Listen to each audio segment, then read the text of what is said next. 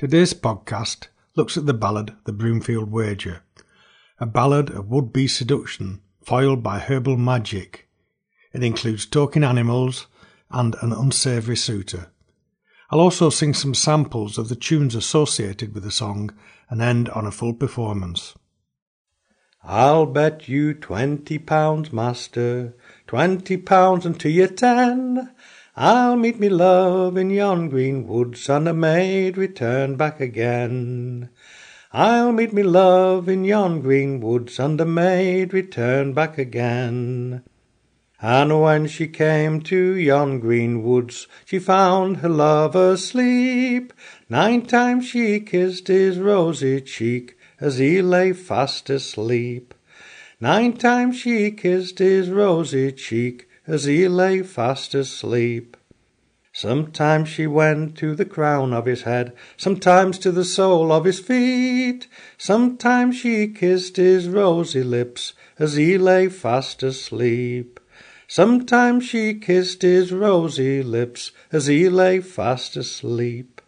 She took the ring from her finger, put it on his right hand, that he may know when he did awake that his love had been there and gone. That he may know when he did awake that his love had been there and gone. That tune and words for this version was taken down by Cecil Sharp in 1904 from Mrs. Overd of Langport in Somerset. The song of attempted seduction has had a widespread circulation throughout England and Scotland, with some versions collected in Ireland and the USA. The general storyline is that a wager is set between a squire and a maid that she cannot meet the squire in the merry green wood and return a maiden. The maid accepts the challenge. When she reaches the Broomfield Hill, she finds her love sleeping, and with the aid of magic ensures that her would-be lover remains asleep. The magic comes in the form of broom blossom or roses, laid at his head and feet, or strewn around his sleeping form. In some versions she kisses him nine times, three on his head, three at his feet, and three on the lips or cheeks. She then leaves a token, a ring or a rose, in his hand or on his breast to let him know she was there.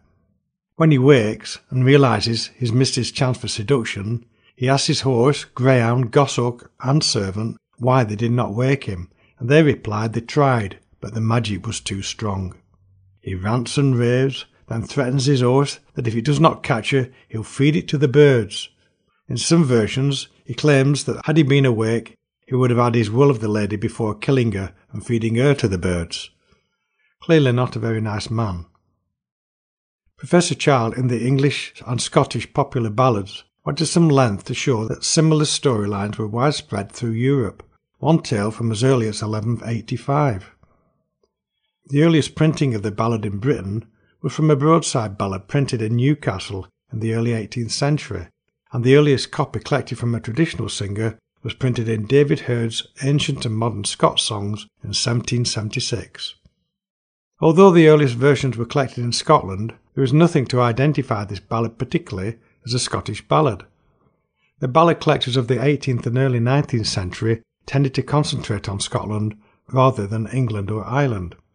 The earliest tune was printed in 1827 in George Kinloch's Ancient Scottish Ballads under the title Lord John.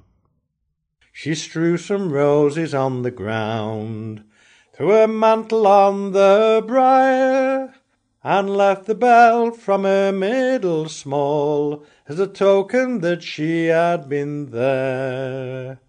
The rustling leaves flew about his head and roused him from his dream, and by the roses and mantle green knew his love had been and gone.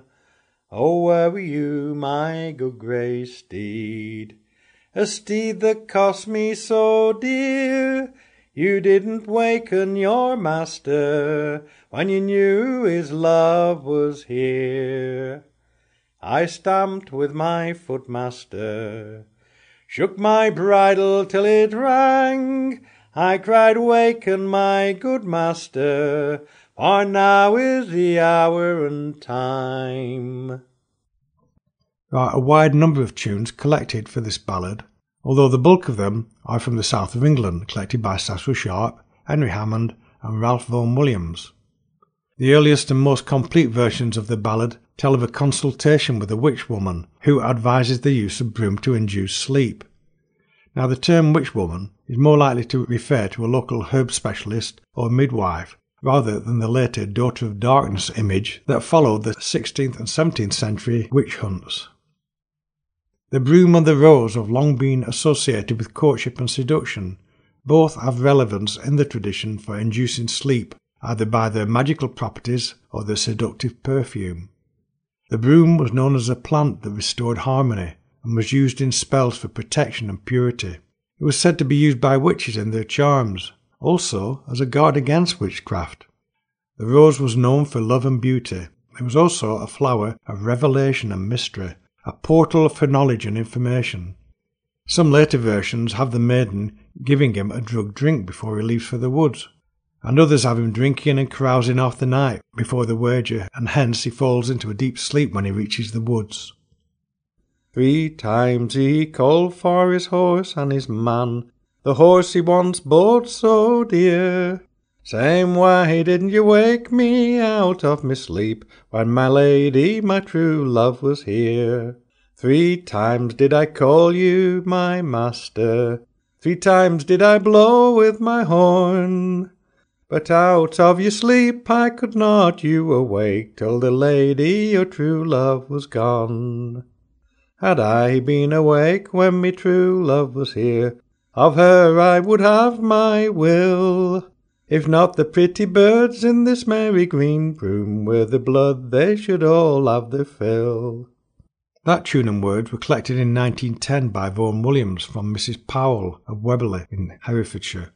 This version was included in the Penguin Book of English Folk Songs.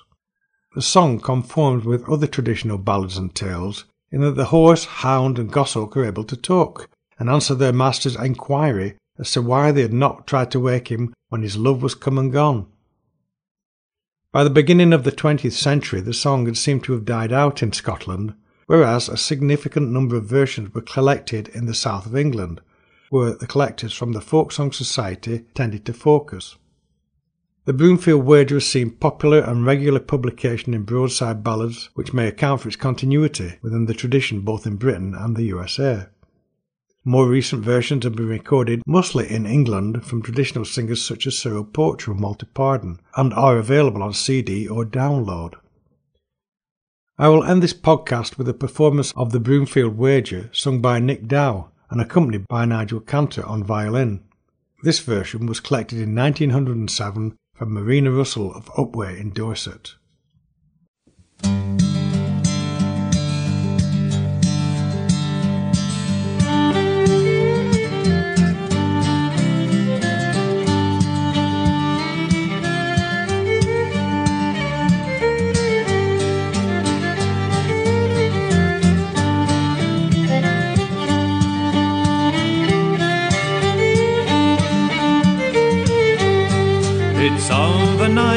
Lady bright were riding through the broom.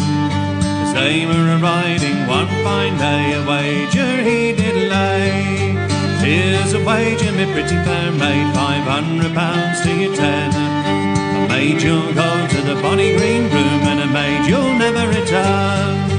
There she sat at the bower door, and there she made her moan. Shall I go to the merry green room or shall I stay at home?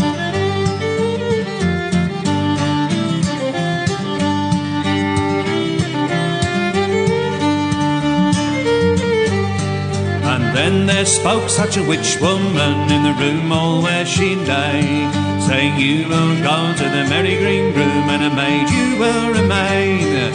Now when you get to the merry green room, you'll find your lover asleep. With his hawk and his hounds, his silk and satin gown, and his ribbons hanging down to his feet.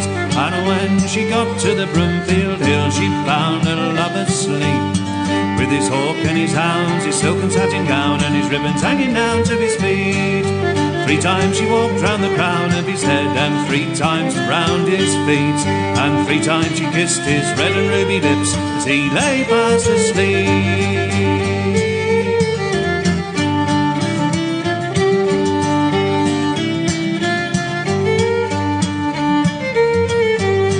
And when he woke up from his sleep, found his love had gone. No bird flies faster through the woods as she flies through the broom. Now where were you, oh me little foot page, where me love she was so near? Why didn't you awaken me when my true lover she was here? Oh, sleep more in the night, master, and awake more in the day.